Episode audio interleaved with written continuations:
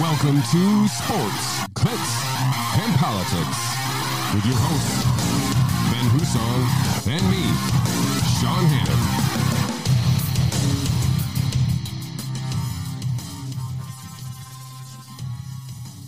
Welcome to episode 18, I think it is, of Sports, Clicks, and Politics. Thanks for joining us today on this uh, first October Monday of uh, 2020. Uh, Mr. Husong, thank you for joining us. Uh, how was your weekend? It was wonderful. That's not true. It was a pain, but that's okay. How was your weekend? Uh, uneventful. Um, I worked, so you know, That's fair. nothing, nothing spectacular. Uh, it feels like we were just talking two seconds ago. It feels like hundred years ago, but we haven't even talked about the debate here on the show, and it feels like that was a light years away. Yeah, Did you watch the debate? Unfortunately. See, you know what the problem was? On I know you watched the debate. You live tweeted the We debate. I agreed was- that I would live tweet the debate. Yeah. uh, even throughout the entire thing, all I could think was, "How did I get talked into this?" It was fun. I enjoyed it. It was awful. It was just. I mean, your commentary brutal. I enjoyed. Yeah, Well, the debate you. was terrible. Um, from the get go, right? it, it started out bad and then it and i kind of expected that admittedly it got a little worse and i thought all right you know it's fine but i don't know exactly know when we fell off the cliff or if it was really a cliff or just a gradually increasing the speed on the way down but at about the one hour mark is when i kind of broke a little bit mentally of like what are we doing in our world right now? Like, what is wrong with us as a society that we've got these two idiots and this idiot in the middle questioning them about nonsensical stuff that doesn't matter? And here's what I was genuinely angry about. Sean, did you catch any of the debate? I did. Okay, let me just ask you a few things. What would be Joe Biden's plan in the Middle East strategy wise if he were elected? Um, I don't think that was discussed. Okay, that could have been discussed though, right? I mean, I think that would have been an important discussion point. So sure. at what point would Joe what would Joe Biden's metrics be for reopening the economy and allowing businesses and schools to reopen? Where does he stand on that? um, I don't think we discussed that either. Mr. Interesting. Interesting. That might impact people's lives a little bit. Now let's talk about in general terms, how about foreign aid? Where do we stand on those things as far as spending? How about borrowing money? How Uh, yeah, about zero. tax increases? How about agency increases as long as we're going to start offering a public option for health insurance and we're going to offer free community college? Mr. Husong, Husong, whoa, stop. Are you trying to suggest that there was nothing substantial talked about at the debate? I mean, we did hear Donald Trump somehow screw up his 15th rendition of trying to condemn white supremacists, which is mind boggling that we had to talk about it, number one, that he screwed up the answer, number two, and that it was even that the, the fact that they brought up the, the Charlottesville thing as, a, as an indication is just look, this has been disproven so many times that if you want to accuse the, the president of racially charged or racist behavior outright, fine. That's fine. Stop using that as the example. It's not an example. He specifically condemned the two groups in that in that thing. He said not the neo Nazis, not the white nationalists. They should be condemned totally. And now I'm looking at this, and it's getting brought up three years later. And I'm looking around at everybody else that's parroting this claim. Like, are you not bothered that, that this was reported this way to make you believe it, even though it's specifically said in the comments, this is what I'm condemning?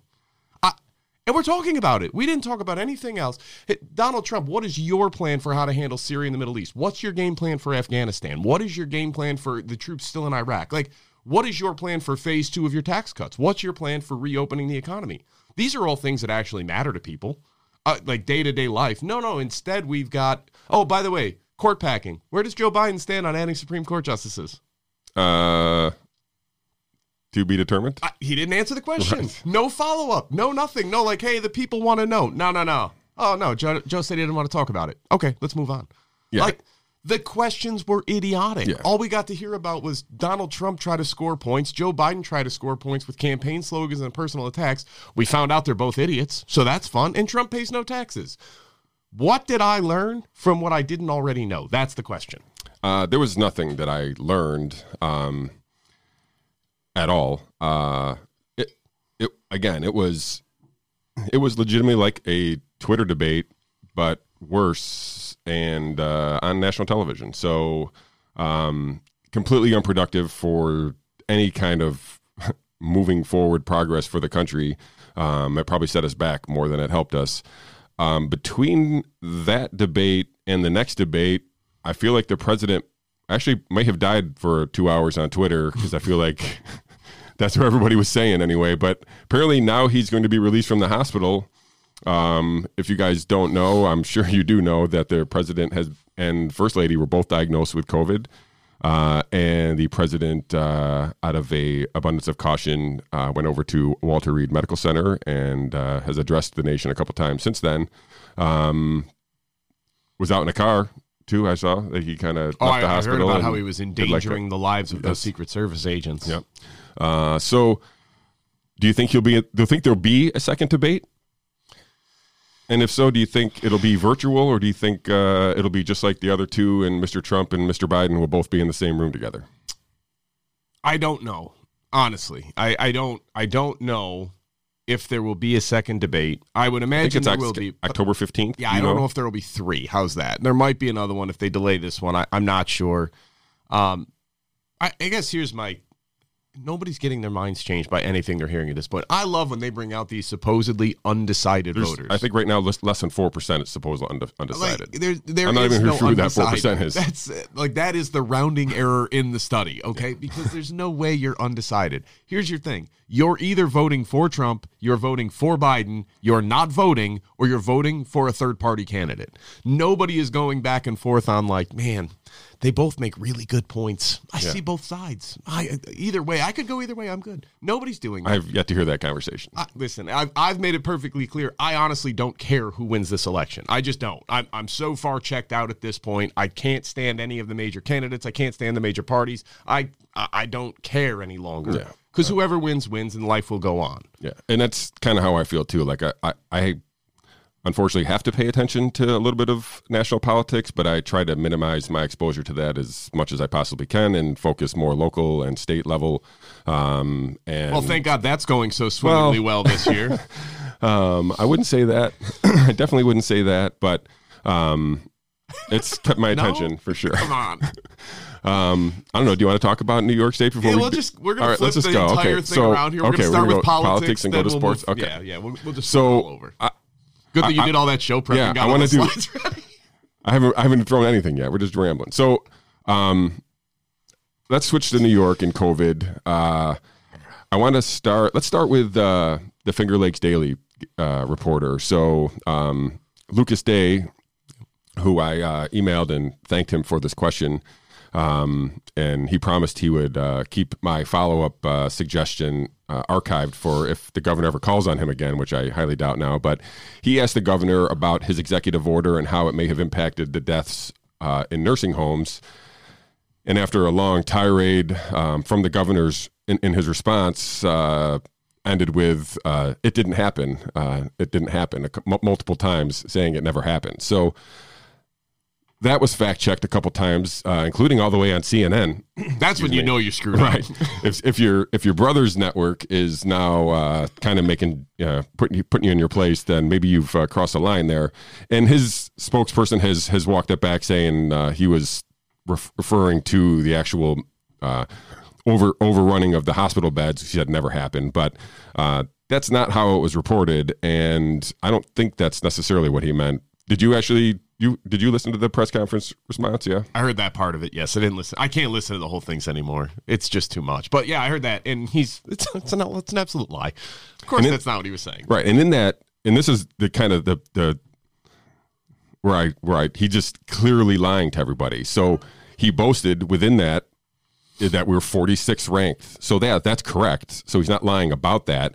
But the way we tabulate our nursing home deaths is different than all the other 49 states. So it's not really there should be an asterisk next to our death count, and he boasts about it as if it's you know fa- fact and uh, you know the the, the numbers are, are clearly lower than what they should be, and he's boasting as if they're something that they're not. Yeah, I, this is unjustifiable. I'm sorry. It's it's inexcusable. So- there is no way to walk this back because as soon as the Department of Health came out with their response of they were analyzing whether it could have in fact been New, uh, Governor's Cuomo executive order that caused this kind of death. And they actually cited in there New York State is doing well in nursing homes. We're ranked 46 out of 50 or whatever it was at the time based on this data. Now, they knew full well they were counting the data differently. You can argue whether we're doing it right and everybody else is doing it wrong. Should people that leave nursing homes and die in hospitals count as hospital deaths or nursing home deaths? Uh, either way is fine. You can you can count them either way. But when everybody else is counting them one way and you're doing it differently, you don't get to use that data to claim victory because right. you know it's wrong. Right. You know it's false. It's inexcusable and it's unjust. The only way you do that, and here's my biggest complaint about it. They didn't even acknowledge in the report that they counted differently. This is just blatant cover up. This is blatantly misleading people who they are counting on not doing enough of their own research and will just listen to whatever they say. So, no, of course not. This is absolute nonsense. And you and I have discussed this at length. Like, listen, New York State's results they're not a little worse than everybody else's. It's not like we had a, a 10% increase in death rate here. You're talking about double, triple, up to 30 times the mortality rates of other areas. And I love it. Like, well, it's an international travel hub. And it's all Trump's fault because he didn't tell us the virus was coming from Europe. All right, let's revisit that then. So basically, if that's your consensus, what we should have is a very high caseload a lot of cases per million of population, and a death rate that's comparable to everybody else's, but would result in more deaths due to more cases. Does that make sense? Yes. What do we have? Uh, middle of the road cases per million, middle of the road overall cases, and an excruciatingly high mortality rate. Doesn't make sense. That's not cause and effect. Same with population density, economic makeup. Like, look, look around the world. None of it correlates. Yeah, but that. I've been trying to figure out how to get people to recognize how much worse New York was, and I, you know, just trying to do rough math. So we have roughly 200,000 deaths, a little over that uh, now. If you just divide that evenly by 50 states, right, you would get roughly 4,000 deaths per state. Well, mm-hmm. we're at mm-hmm. 34,000. So take that number, take New Jersey's 16,000, I think their number 16, is. So now you're at 50,000. So now you're taking the remaining 150,000 deaths, dividing that among 48 states. And now do the math. It's it's it should show you how distortedly wrong New York and New Jersey got it, or how bad they got it, um, and the fact that they both had a mirroring nursing home policy cannot be overlooked, and it seems to be continually being overlooked up until recently. Actually, I've seen, I say encouragingly, I've seen relatively, you know, a handful of articles and, and some stories bubbling out about it in the last week or so. So thankfully, and I think I'm going to give credit to Mr. Bill Hammond out at the Empire Center because I think his lawsuit has kind of triggered most of the articles about it. So good on him. Um, it just doesn't make sense. It doesn't make sense. And so hopefully, I know people. I've been told that I, I I I harp on this too much, but I think it's critical to because New York got and New Jersey specifically got it so wrong or got it so bad. Did they get it wrong? or were there these underlying circumstances? But we're not going to know that until we get this data. And the fact that New York is clearly holding data that they have. It's not that they don't have the data or they're looking for it. They get it every day. So it's this is data that is readily available to them and they're just withholding it for the excuse of accuracy and all the other 49 states have been able to figure it out. So um, I wish the next question from some of these journalists out there within one of these uh, press conferences will follow up on Mr. Day's uh, question of that and somebody follow up with the if you're 46th ranked, how are you justifying that when you know you're counting your your nursing homes differently? I I would love the answer to that question, and the fact that we haven't even he hasn't been asked that is an indictment on our entire media complex. Yeah. I mean, it's unbelievable that that nobody this data is all publicly available. I mean, it's not a secret, and and follow the logic even instead. Like going off of your point, if you just take six states plus California, but California's rule was only in effect for two days. So California got away from it. Six other states actually had a prolonged executive order that said nursing home deaths, or excuse me, uh, COVID patients had to be readmitted back into nursing homes. Those six states account for let's just say the lion's share of the death for six states. It, a, a, hugely disproportionate number. We'll I'll, I'll put out some numbers later for you, but it's it's an incredible perspective of this is the correlating factor bigger than anything else. Now, can we definitively say causation? No, but we're getting pretty close. Uh, I mean, this is it's hard to argue, and it just makes sense logically. Of if you know the facts around COVID nineteen, and it is if you are older and in poor health, you are much more likely to die. You're going to have a higher mortality rate than a 25 year old in good health. That's just the reality. So if we knowingly put sick people into nursing homes for a prolonged period of time, then what would you expect to happen? You would expect a higher mortality rate. That like if state A did it and state B didn't, who's going to have the higher mortality rate? All things being equal, state A. This isn't this isn't rocket science. I'm not I'm not a conspiracy theorist here. It's just simple causation. And the really troubling part about it is every one of the justifications and excuses from the Department of Health is starting to come unravel as we learn more and more. And specifically, I'm talking about now how it spreads. Of now, there's more research to indicate that it may not be that everybody is in danger of massively spreading this, but it actually is the super spreader events are where it comes. Some people are particularly susceptible to spreading this.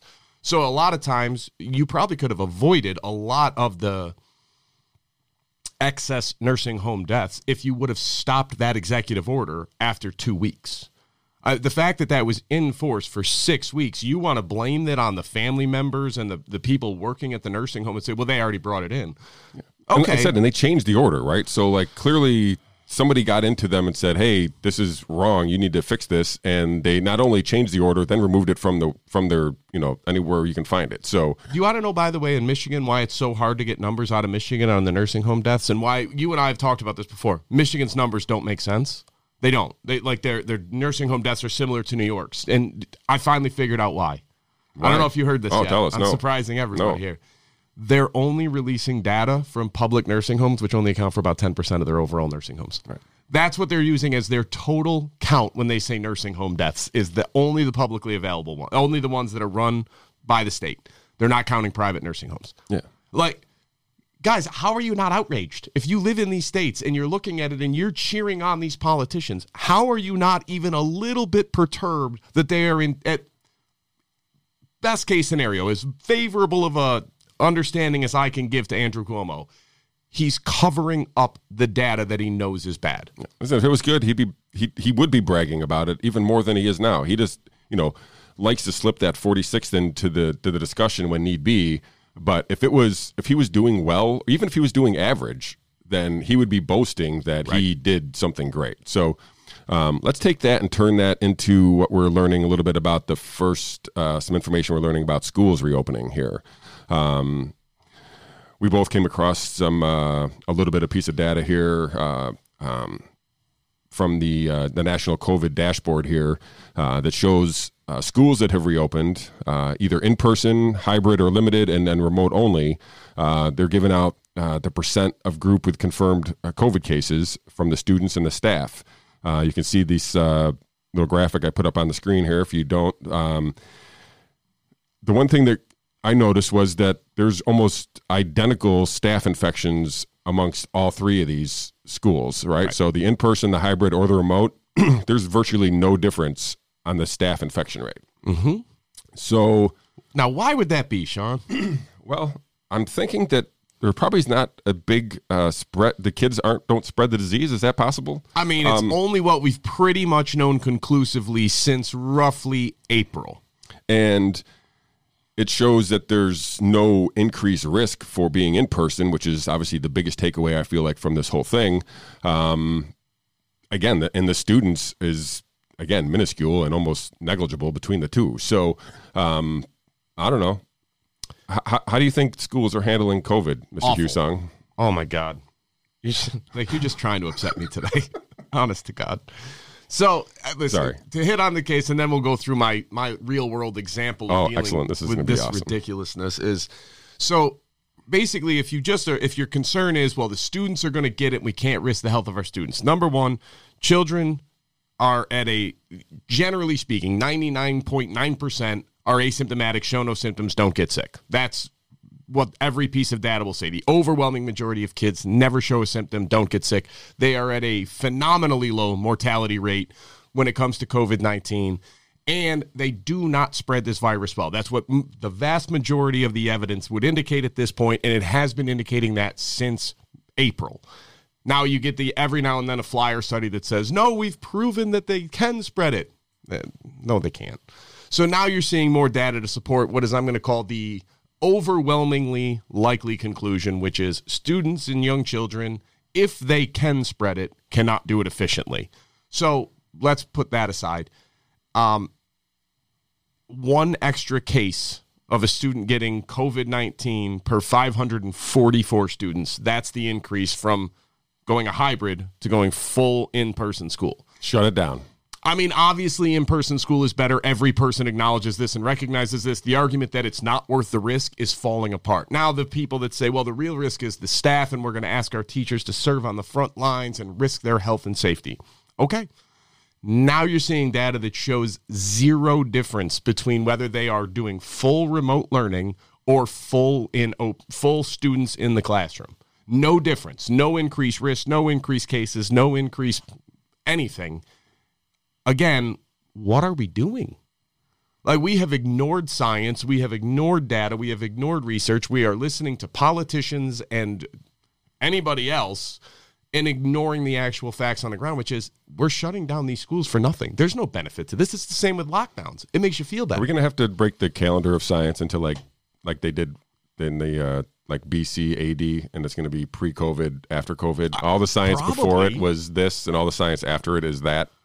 Yes, I, we're It feels like we're to. coming to that. There's I- been a split. It's unbelievable that people are eh, still relying on stuff that came out back in March and ignoring everything that has come out since then. And in March, the answer was always, "Well, we just don't know. There's so much we don't know." Like you're right, there was.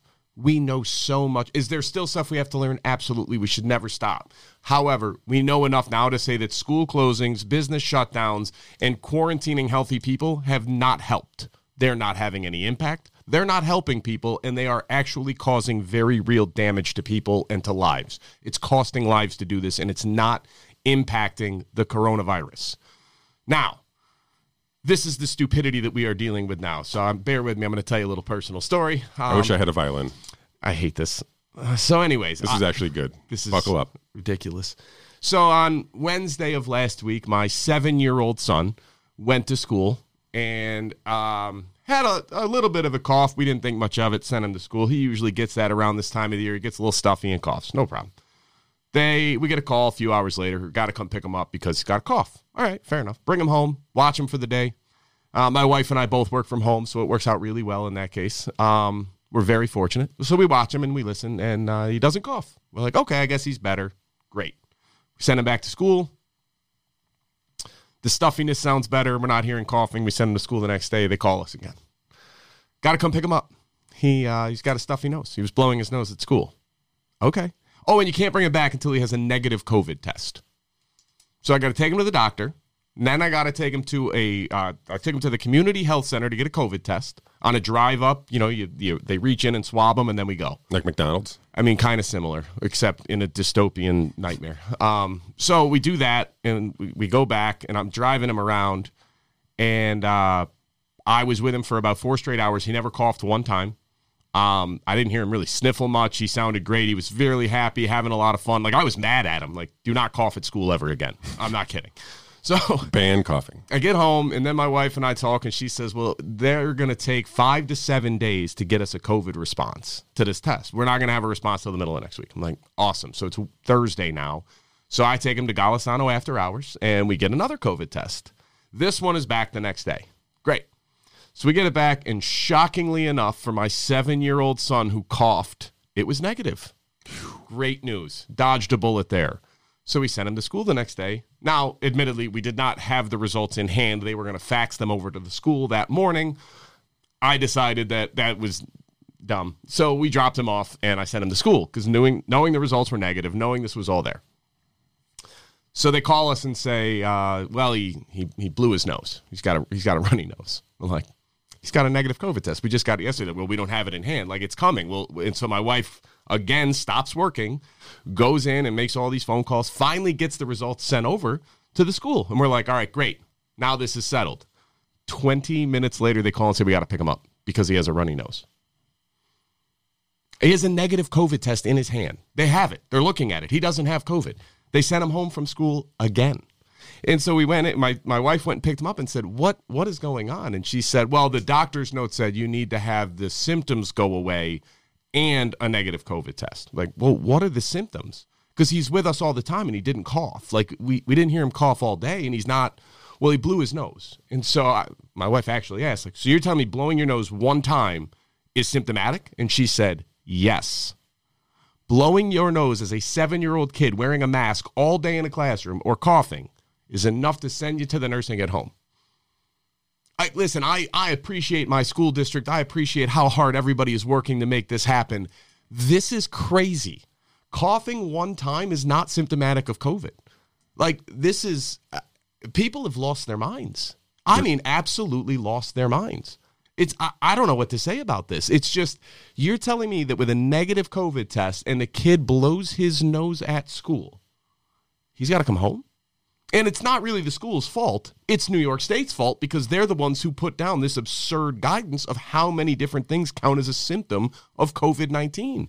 I might be able to pull that up. Keep talking. I mean, one cough, one sneeze. I, anybody who has kids, you automatically know this is insanity because there's no way. Like the, the class that my son is in right now has 11 kids, seven of them are out on suspicion of COVID. Like, what are we doing? This is insanity because they're following the letter of the rules, and I understand, but we have just completely, completely ignored all of the science that we have access to to say This is a hell of a flow chart. "Uh, it's amazing. I like this is my favorite thing in the world. And why did I go get a COVID test then? Like, what was the point? If I'm just going to wait for him to be completely asymptomatic, he ain't ever coming back to school. It's over. We literally told all of our kids over the weekend, you are not allowed to cough, you are not allowed to sneeze, and you are not allowed to blow your nose at school. You deal with it and figure out a way. Now, I don't like saying that to my children. However, I'm also a realist in saying, look, I can't come and pick you up every single time you sneeze at school.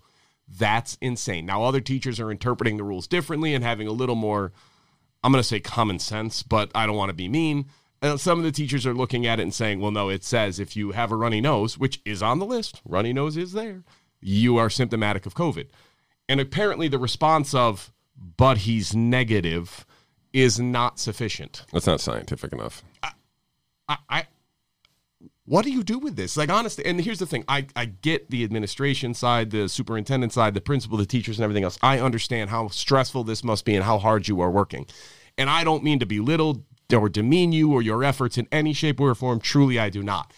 I'm just begging you to understand the working parent side of this as well. Of if you're going to send my child home every single time they have a runny nose throughout the entire school year, what was the point of reopening?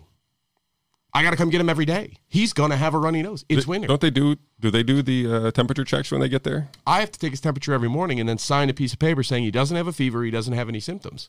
And in my mind, having a runny nose in and of itself is not a symptom is not being symptomatic of COVID nineteen. Do you I, like? I mean, I'm just looking at. I'm looking at the the state guidance here. It says negative test result. This is how you get back. To, this is how you get your child back to school. It can't be new or worsening symptoms. So if he went in with a cough and a runny nose, he got a negative test, and he still only has a cough and a runny nose. Those symptoms are not new nor worsening.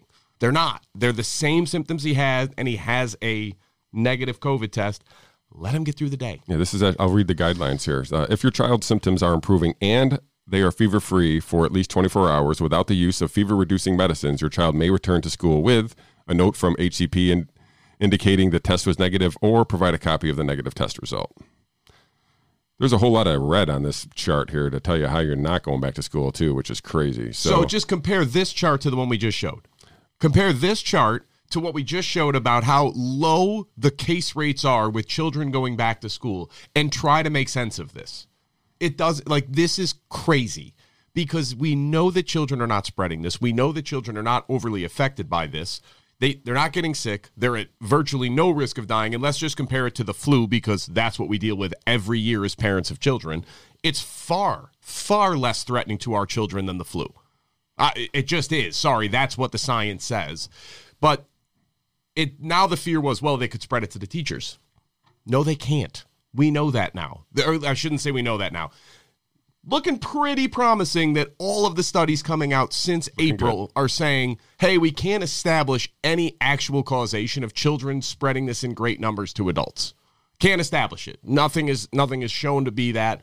The one study that came out that said it could is because they swabbed the viral load on children that were showing symptoms. So you're already testing only the exception, but okay, and saying they had a viral load. And while they couldn't establish that that was spreading to other people, it makes sense based on the behaviors of other coronaviruses and similar things in the past. That's not how science works. Like, you don't get to make that assumption when we have data directly conflicting it. If it was nothing that we knew about it, sure, we would make that assumption.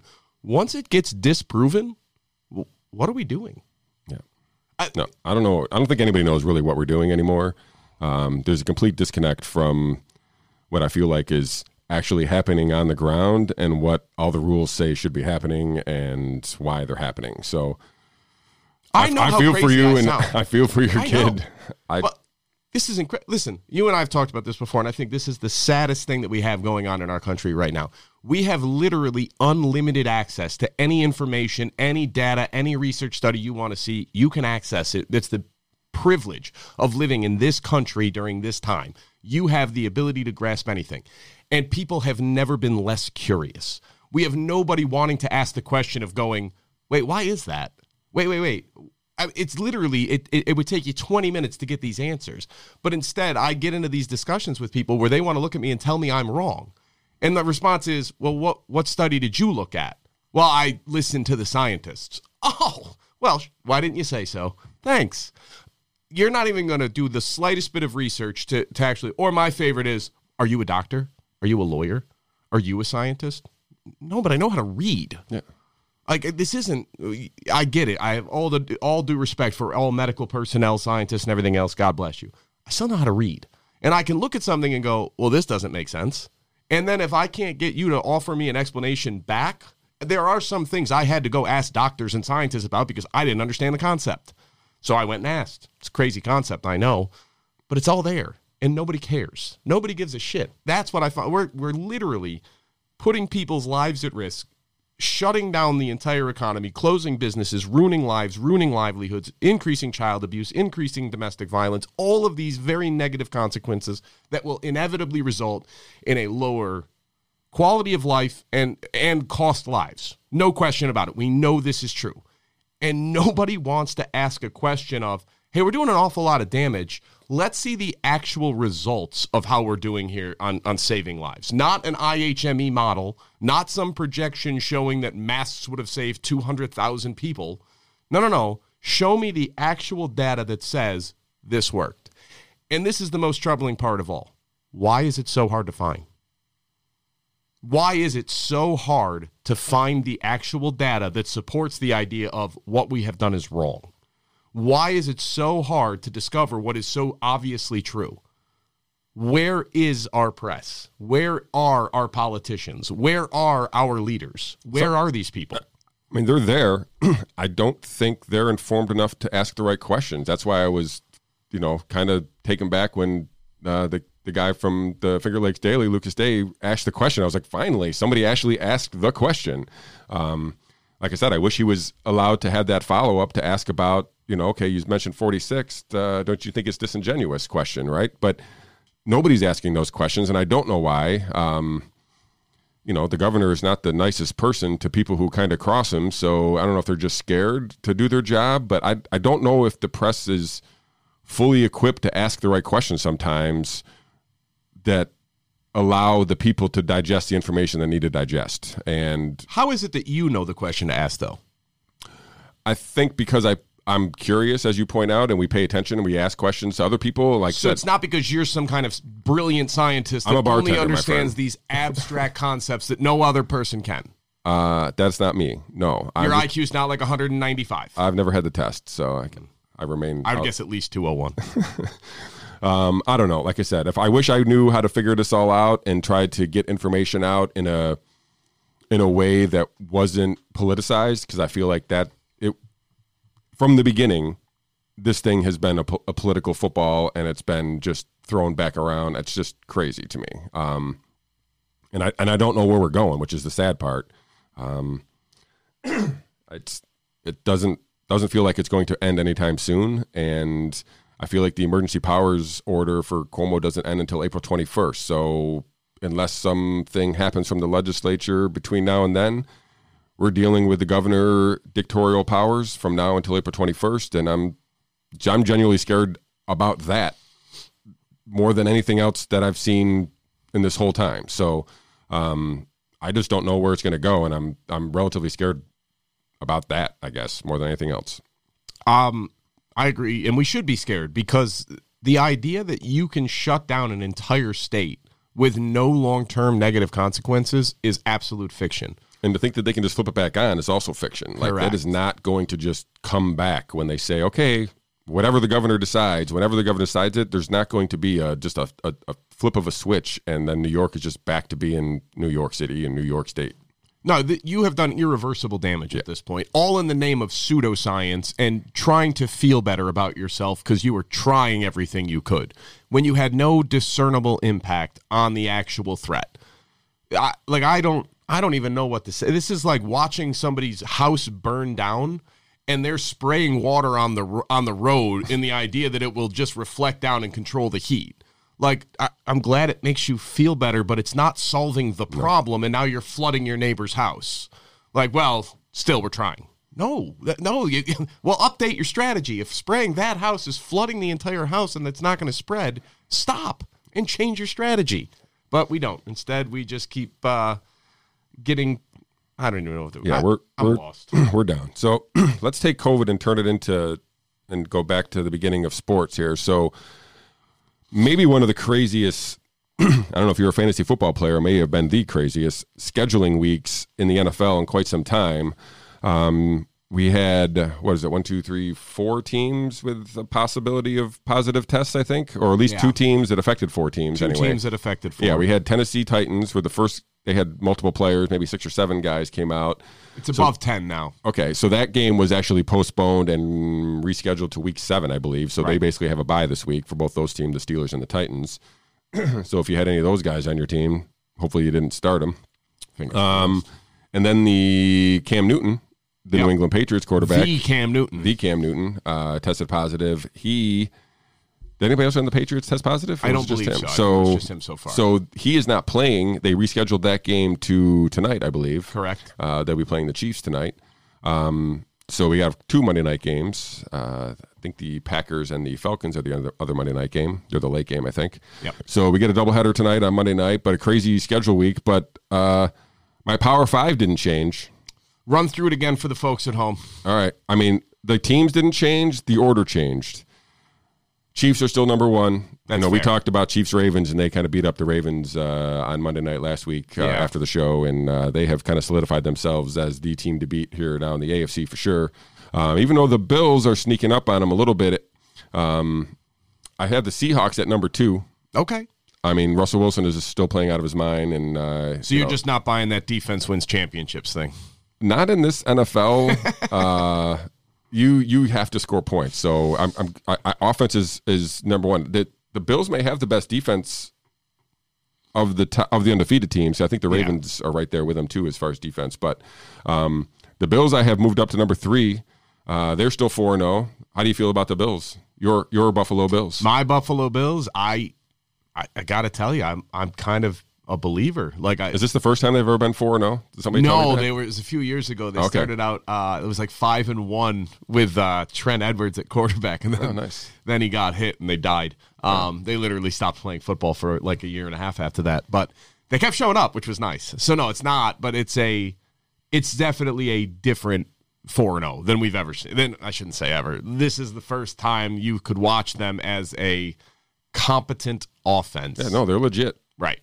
And their defense speaks for itself. Like their good. defense is legitimately good.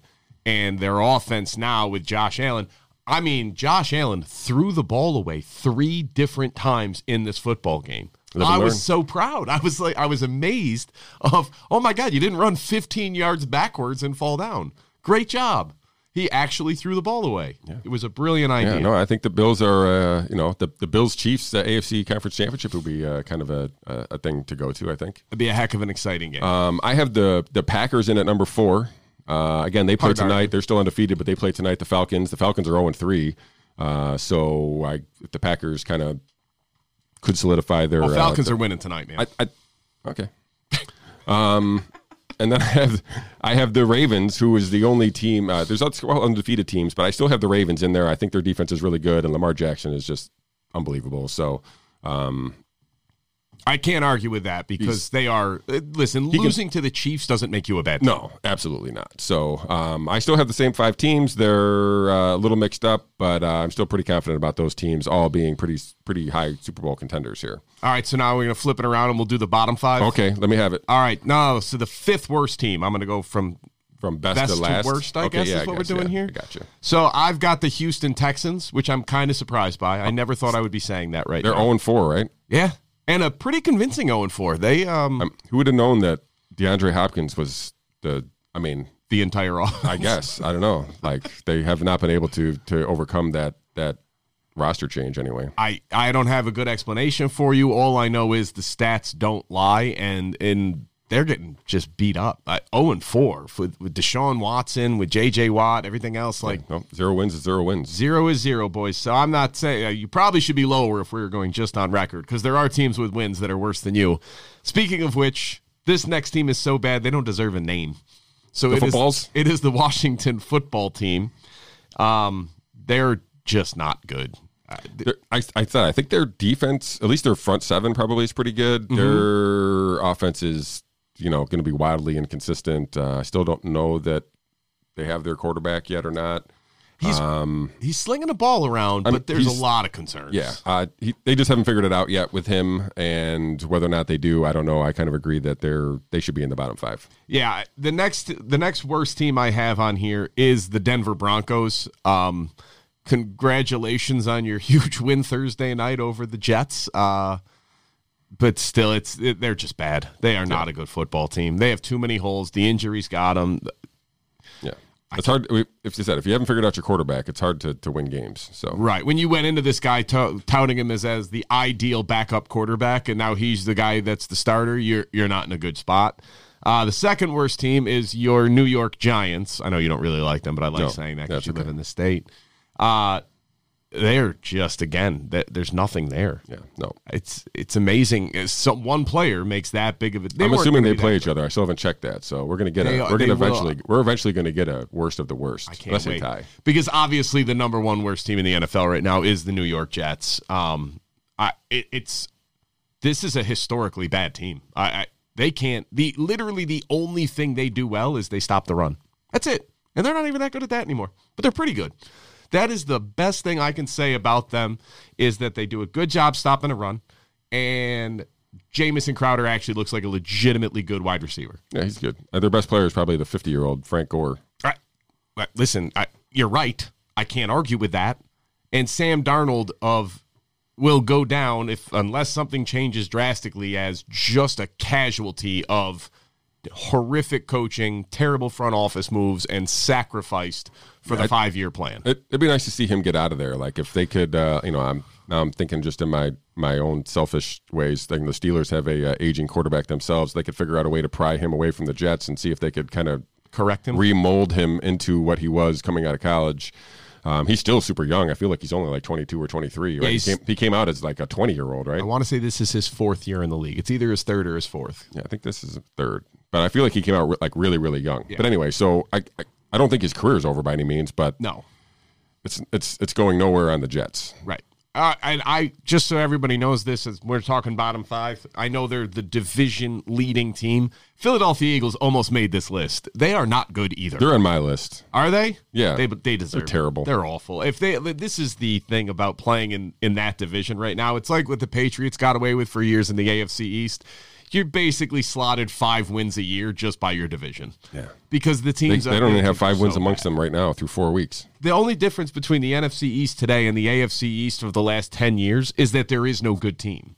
That that's it. They're the AFC South. That's all they are now. Of these teams are uh, they're not good. I, they're just Yeah, they're they're it's look it's funny looking at the standings. it's hysterical looking at the fact that some of these teams are like the Philadelphia Eagles are in first place in the NFC East with a record of 1 2 and 1. 1 2 and 1. First Solid. place. I mean, you only got to get in. I, yeah, they can get into the playoffs, but they don't got Nick Foles. Somebody from somebody from that division is going to get in. I know. So I something tells me they're not going to have to. And the Dallas Cowboys even are. I mean, they're fun to watch. Dak Prescott putting up 500 yards of passing and, and throwing the ball all over and slinging it, and then losing to the Browns. Not even really that close. yeah, that game was crazy. Oh, it's just so funny. The, to, I, I'm kind of gloating now because for literally 20 years of being a Bills fan, I've had to be on the receiving end of the gloating. So I'm going to take my moment right now, Ride it. knowing full well that this could all blow up in my face, and I don't even care. I'm, I'm going to enjoy it for Ride the it. next Ride it however out. many couple of weeks I got. Did Did you end up uh, switching over to the NBA Finals? Did you get to see any of uh, Jimmy Butler last night? So I watched the highlights. I did not watch the game live, admittedly. he and he pretty much just just said I'm not going to lose today and didn't lose. And he had a 40 point triple double I think it was 40 11 and 13 11 rebounds 13 assists. He also had two blocks two steals for good measure. Like the dude was out of his gourd. And to do that down 0-2 NBA finals without your you know your two main players who've got you there.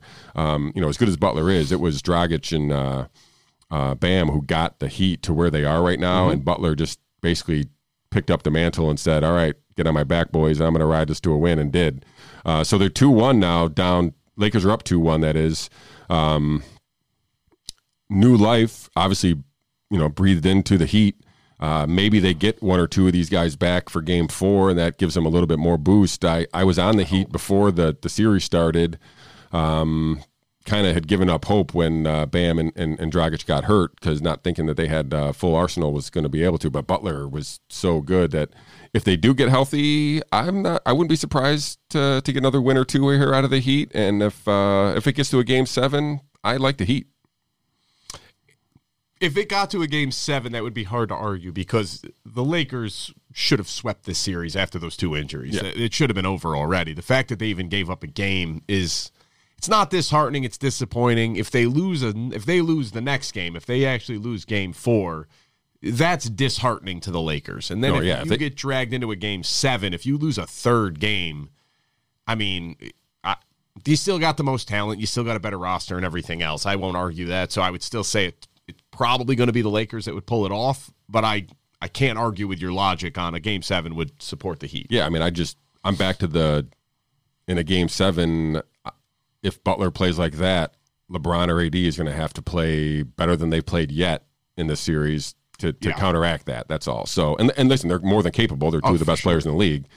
But if Butler is going to be the junkyard dog and take over a game, and none of those guys, either one of those guys, do, Heat win. And I, I don't know. I don't know who's got the the the, the clutch gene uh, deeper between those three guys, and it, it, it might be Butler if given the opportunity. So um, Yeah. I don't know. A game seven, I would take the Heat um, We got a long ways to go to get for to for sure. seven. Like I said, we'll see if those guys get healthy. That's that's the most important thing. Um, and if they do, I think we have a series, um, sure. uh, which will be fun. I know we haven't talked about this too, and I didn't even we didn't even prep about this too, and I haven't looked at anything. But I know that the uh, baseball playoffs started. They did start. I, forgot about that. We didn't talk about that last week. I think we moved on from baseball. Yeah, the Yankees. Actually, started. Yankees advanced. That's where I was. I was like, oh yeah, they won. They got you know they're into the uh, whatever the they seeded like one through eight in both both uh, both leagues, right? They seeded one through eight, and then they have you know one plays eight, four plays five, and then the winners advance kind of thing. Um, so I feel like the Yankees are playing the Rays. I don't know any other matchups because I haven't really again I forgot that baseball was even being played. So the Yankees are playing the Rays with no days off for the series, which I found interesting. Of even for travel days or anything else, it's just straight. So they're playing in San Diego. Oh. Don't do that. They're playing in San Diego in like a bubble. So Okay. there's no travel. They're just all Back to playing. back to back yeah, to and I think the back. other teams may be playing there as well. I just don't know exactly how it's all slotted out. So, um, yeah, so baseball's uh, playoffs are underway too. As we get closer to the World Series, I'll make sure we start covering that a little bit more depth so I can give you guys some uh, better information other than the Yankees. Um, Mr. Husong, that's all I have on my list here. I, I did, you know, going back away from sports and back to news a little bit. Um, you sent me a nice little uh, Ghislaine Maxwell article. Oh my god, so disheartening. So I, I only skimmed through it because I, d- I wasn't going to make it part of the show, but I found it interesting that there was this is a this was a recent article um, uh, from the Daily Beast talking about uh, how uh, Ghislaine Maxwell had an intimate dinner with Bill Clinton uh, in 2014. I think this was at a restaurant in New York City. Was it? Yeah, I believe so. Uh, did you know that the rest the owner of that restaurant is killed himself? That's so weird. That almost never happens Almost, almost never, unless you're, you know, unless you're having, in unless you're hosting the Clintons. in any way around Jeffrey Epstein, Ghislaine, Ghislaine Maxwell, or apparently the Clintons. Then it seems to be a huge problem. You're probably okay if you just deal with one of the three, but after you start dealing with multiple people, then your your likelihood of suicide goes up. It's like contagion. Right. And so the, the quote from the article is producer Steve Bing, Clinton's friend, major Democratic donor, and investor in the restaurant who died by suicide this year, was already there waiting for the former president. Hmm. Well, Yeah. uh, pick your friends. I mean, at this point, it just. Eh, like, what do you say? Eh, nothing. You Nothing just at all. you just say it and you just wait for the next one. I'm so disturbed by again the absolute disinterest in these kinds of stories around it and people just don't want to know. And I guess I understand to a point, but this is the kind of stuff that I don't know, we used to have an industry where people just wanted to discover the truth. And like firefighters running to a burning building, they would go to a story and dig. And now we've we've evolved. I can't think of an industry that has more harmed itself with unforced, self-inflicted wounds than the American media. I, I can't think of anything uh, that has done a worse job that used to be held in such high regard and is now a laughing stock of what it once was than the American media. It's absurd. Yeah, they don't even try anymore. No, they don't even. Yeah, that's it too. They they have no interest in even pretending to try anymore. Everybody has a side. And listen, when I say traditional media, I'm not like excluding Fox News here. Now, I mean all of these major media companies have their angle, their spin, and that's it. And they don't uncover truth anymore. They are no longer looking at the story. Now they're looking at the spin. Everybody is trying to figure out how to make it the other side's fault or make it at least not as bad for their side. And that's really sad. I mean, the treatment, I, I don't feel bad for Donald Trump that he's getting treated roughly by the press. He should. They're, they lie entirely too often. They do whatever's comfortable for them. They repeat this stuff. It's nonsensical. It's immature. It's gross. He deserves it. Here's the reality. So does Joe Biden. And the fact that Joe Biden is not taking questions at almost any press conference, nobody is making him answer the question of what are you going to do about the Supreme Court? Are you in favor of putting on additional justices? Well, that's not the question because that distracts that they shouldn't do it. Well, okay, but assuming they do it, what are you going to do in response? Because it's going to happen. Nothing. Like we, these are things that people actually want to know the answer to. Where do you stand on all of these other issues? What are you going to do for criminal justice reform? Are you going to take back your law that you wrote back in 1994? Which parts were wrong? Yeah, I, like I said, I you know we've talked. I've I've I don't know if giving up is the right thing on the media, but you know I feel like some of the reason why me and you are sitting here actually is because of the lack of effort from some of the mainstream media. I just want to talk about things that I feel like are interesting, and I want to bring them to people who might also find them interesting that aren't getting talked about. So. Um, you know, so I'm going to continue to talk about things that I feel like are interesting, are important, and Yeah. bring them to you guys because I don't know where anybody else is covering them. By the way, I, I should have asked you this ahead of time, but I didn't, so I'm sorry. Any update on those flight logs? I looked today, uh, nothing. Um, we are at about 30 days when that, uh, you know, it's like, yeah, we didn't know exactly when it was served, but we know that the report was September 3rd. Um, that they were going to file this uh, subpoena for the for the flight logs, but they have not released those yet. So Okay. I will make sure to keep everybody uh, updated if they do. And again, this will be coming from the the, the main pilot and the main plane, the uh, the one you know the original flight logs that were put out a few months ago, or maybe last year actually, um, were compared to the to the current stash of flight logs were compared to be a post-it note. So I'm excited to see the new uh, flight logs and see what that what names are going to be uncovered on that. So as soon as they do, I'll definitely bring them to you guys. Um, among anything else, Mr. Husong, anything else you would like to leave the people with before we let them go? No, I'm good. I've ranted enough for one day. I feel for you, my friend. Just please start making sense of stuff like this. I, I can't anymore. I'm exhausted. What do you? What if you have kids have your clamps like this I on your kids? I'm not kidding you. I'm getting ready to pull some extreme measures to keep them in that that school. Like, guys, I I feel bad. I genuinely yelled at my seven year old son for coughing. Like, don't What are you cough doing? anymore. Like, don't cough ever again at school. I, and I'm I mean it because.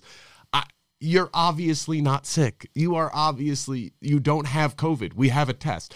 And next week we're going to go into more detail on this because we have to. The study that just came out about PCR tests is remarkable and again nobody is talking about Zero this. people. So I want to do a full-on prep for this, put something together and, Yeah. and walk you through step by step. I've been talking to Dr. Doe about this a little bit. He's kind of giving me some background. Um, I may try to get him on the show if he's available, but we'll talk about this for sure next time. So let's give me. A, I'm going to give you guys a little teaser at home for this, and maybe you can even go do some research. Yeah, on do your some own. homework. Get get educated on it ahead of time.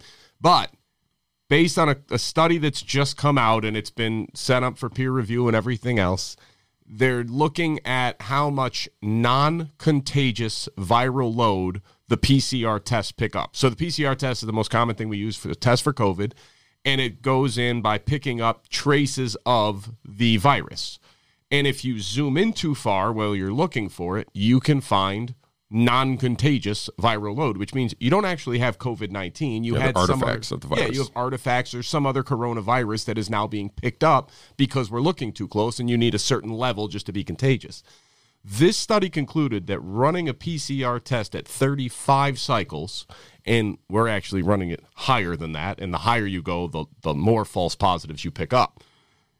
At 35 cycles, the false positive rate was 97%, meaning 97% of the positive cases we are turning in right now with PCR tests don't actually have a contagious level of virus. 97. 3% have it.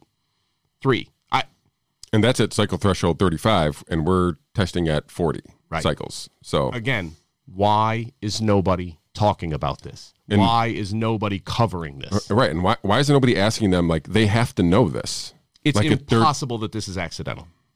So I, all right, uh, listen, this is let's, not, let's not do it all right now. Ah, no, it's the equivalent of you as a bartender. If I asked you, like, hey, make me a rum and coke, and you made it with gin and 7 Up and said, here you go. Like, that's not an accident. You, you know what you're doing.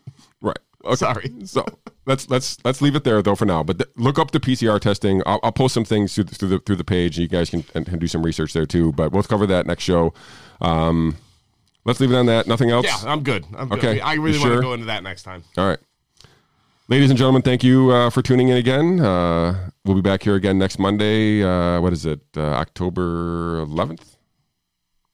Uh, 12th? 12th. 12th for episode 19. Uh, maybe we'll have a guest, uh, but we'll definitely co- cover uh, PCR testing. We'll uh, recap the uh, NBA Finals. Uh, hopefully, there's maybe a, a game seven to talk about, and we'll recap the NFL next week too. Ladies and gentlemen, thank you again. We'll see you next week. Thanks, guys.